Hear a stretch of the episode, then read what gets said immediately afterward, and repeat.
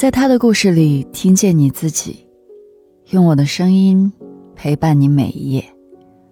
嗨，这里是由喜马拉雅和网易人间一起为你带来的女性故事电台，我是晨曦。今天要和你分享的是，我的妈妈是两千八百块买来的越南新娘。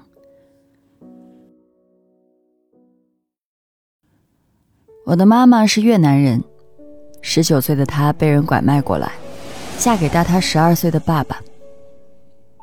在家里，亲戚们一般叫妈妈阿梅，背地里偶尔也叫她越南梅。妈妈中学时就辍了学，一心想早点独立。有一个亲戚的姐姐说可以带她偷渡到中国打工，她就瞒着外公外婆越过了边境，结果。被拐卖到一个农场里，那个农场曾是越南难侨归国的安置点，也是后来越南新娘的集中地。一开始，妈妈觉得这辈子完了，可时间一久，非人的日子反而在刺激求生欲。她心想，无论怎样，先出去再说。第一次见到爸爸时。妈妈已经在农场里待满了三个月。他本打算跟他回去，偷一点钱逃走的。那时家里穷，连个凳子都没有。以前外公家靠海，鱼虾是妈妈的日常食物。到了我家，不是煮木薯就是喝粥，清淡的让他受不了。半夜发烧时，奶奶就按照土偏方抓来七八只蟑螂碾碎。冲开水让他喝下。村里的越南阿姨不少，他们的日子也不好过。但人贩子的刀架在脖子上，不得不嫁。不过妈妈不在意这些，她嫁给爸爸，本就是为了先逃离农场，再伺机逃回越南。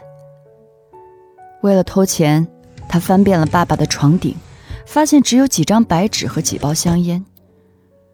去问奶奶拿钱，说想买点东西。奶奶说：“家里没钱，钱都用来买你了。”后来知道，买妈妈的两千八百块钱，还是爸爸借回来的。后来这笔钱，还是靠妈妈种花生卖掉才还上的。村里人觉得越南妹只有生了孩子，才能当做人来看待。当时隔壁村有个兰姨，因为生不出孩子，就被转手卖掉了。知道她的遭遇后，妈妈能做的只能是再等等看。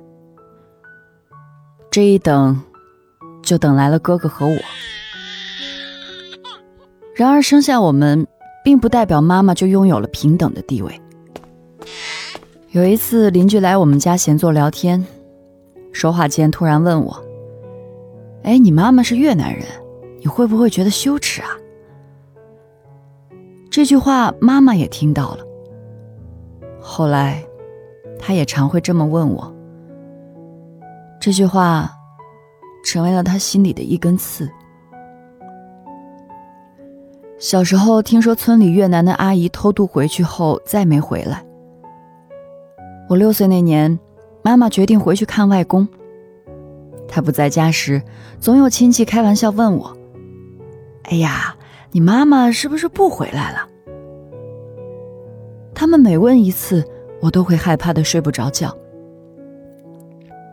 半个月后，妈妈回来了。她说实在放不下我和哥哥。这次回来后，她像下定决心一样，说无论如何要给我们最好的生活。妈妈把村里的山地承包下来开了荒，种了橘子树。有了收入后，她在镇上找到一座老瓦房，东拼西建买了下来。就这样，我们搬到了镇上。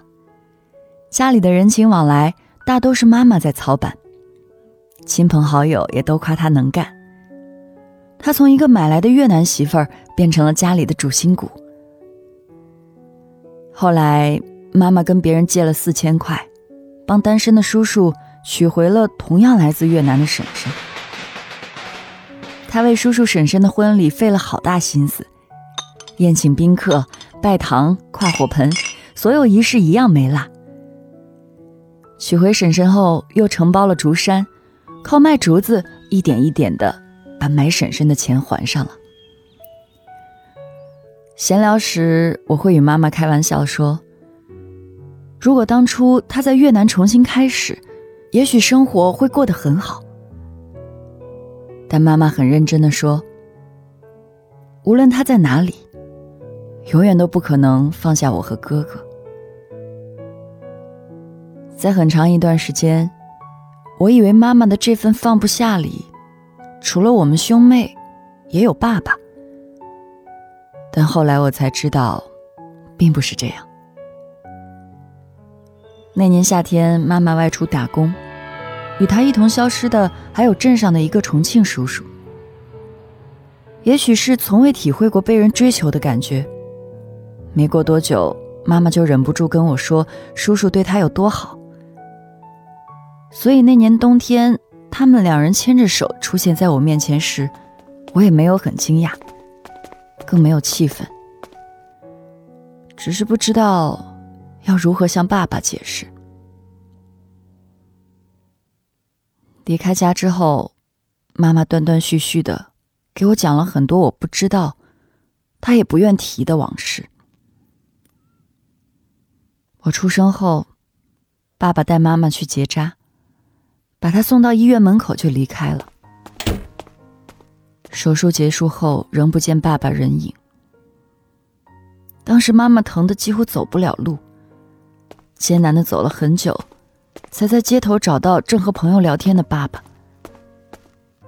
妈妈问：“你把我一个人放医院，万一我死了，你怎么办？”爸爸冷漠的说：“就这么办呗。”搬到新家后，我们要把房子推倒重建，需要将近二十万。家里没钱，妈妈只能自己动手学砌墙。爸爸就在一边看着，不满意的时候就指指点点。妈妈和爸爸争吵说：“你就知足吧，下辈子你还想找我给你盖房子？”爸爸就说：“这辈子都怕了，还要下辈子。”最后，两层楼房的砖块都是妈妈自己砌上去的。妈妈本来希望爸爸能跟他一起为我和哥哥撑起一个家，但是爸爸不但不努力，扎根在内心深处的大男子主义也让他始终没把妈妈当成一个平等的人去看待。家里的亲戚没给过妈妈应有的尊重。姑父曾经说过，如果哪一天妈妈回越南了，爸爸也没必要去追，就当花几千块买两个孩子养呗。听见这些伤妈妈自尊的话，爸爸从来没有半分维护。最后他一句：“我何必养你？养猪都好过养你。”成了妈妈彻底离开的导火索。他觉得自己被屈辱的同时，也对多年来尽心尽力的付出没有得到丈夫的认可，没换来对等的爱和尊重感到绝望。村里很多的越南阿姨在心里早就已经逃离了丈夫。和他们相比，妈妈被村里人视为安心持家的模范妻子，但她居然也选择了离开。人们感到非常惊讶。妈妈走后，只与我一直保持着联系。爸爸便抓住机会问妈妈的状况：“他在哪儿？是不是跟别人在一起了？那个人是不是很有钱？”问出这些问题之后，他总会加上一句：“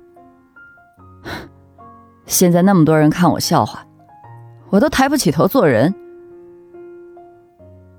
每次他这么问，我就找借口赶紧离开。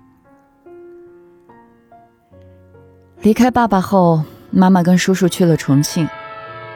那边的老人都很喜欢他，叔叔的家人也很敬重他，对他百般呵护。让他最闹心的，是不知道如何去面对我们家的亲戚。一直以来，他对外都说是外出打工，没有时间回家。我不知道他为什么没有勇气承认离开爸爸。也许是想保留最后的尊严吧。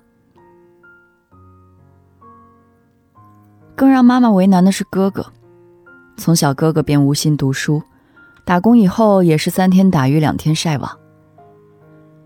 二十四岁的他至今没有任何积蓄。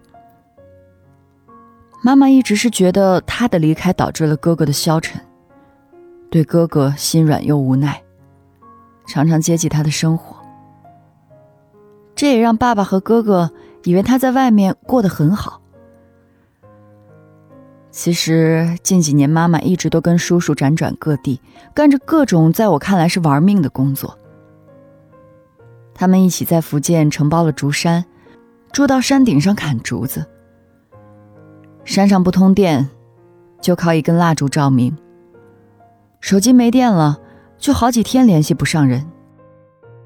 有一次，山上的工友踩下一块大石头，差点砸到他头上。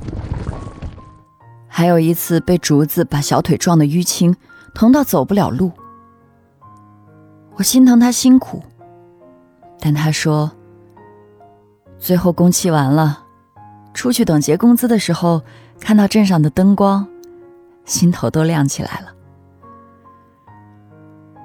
这么多年来。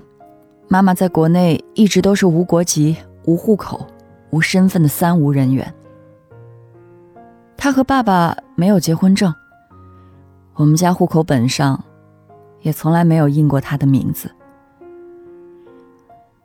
大多数越南阿姨都和妈妈一样是黑人，他们要回越南的家，只能从边境偷渡回去。他们要提前联系好黑车司机，支付一大笔费用。中途下车要躲避边检，翻越围墙。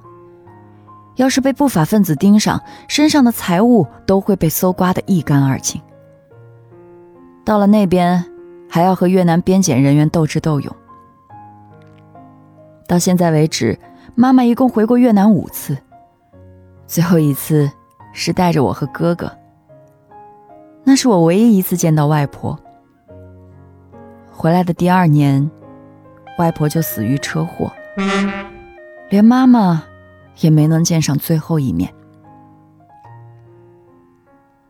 妈妈当时神情平淡，没有痛苦。过了许久，她才说：“外婆去世，她没能回去，感觉这辈子良心都过意不去。除了回越南困难。”身份也给他在外打工带来了各种困扰。没有身份证，他买不到手机卡，也不能在银行开户。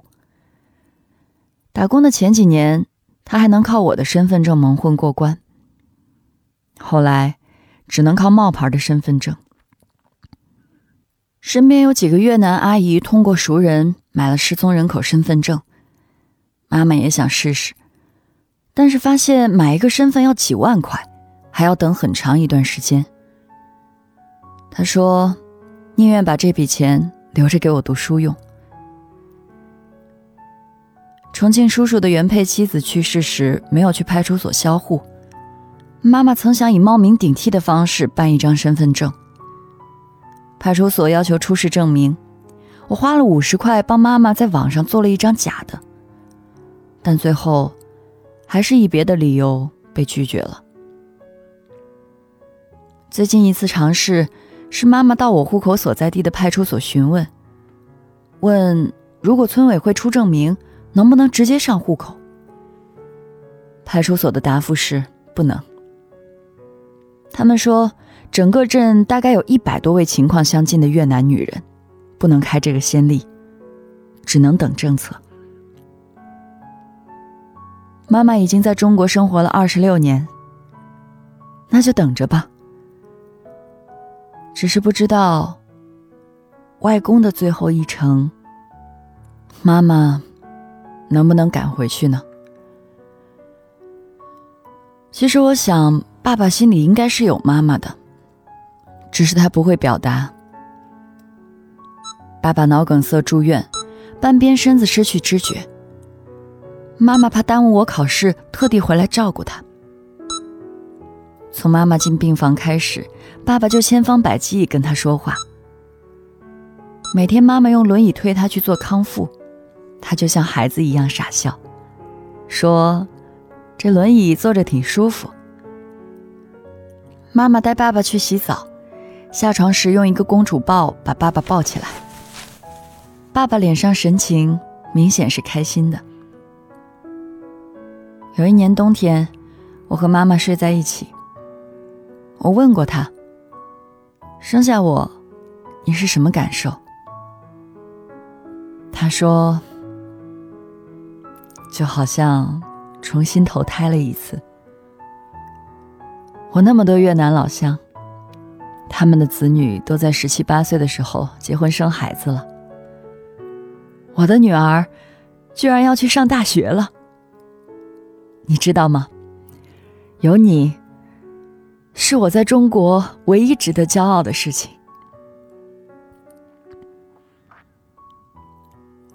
后来接着学校的调研活动。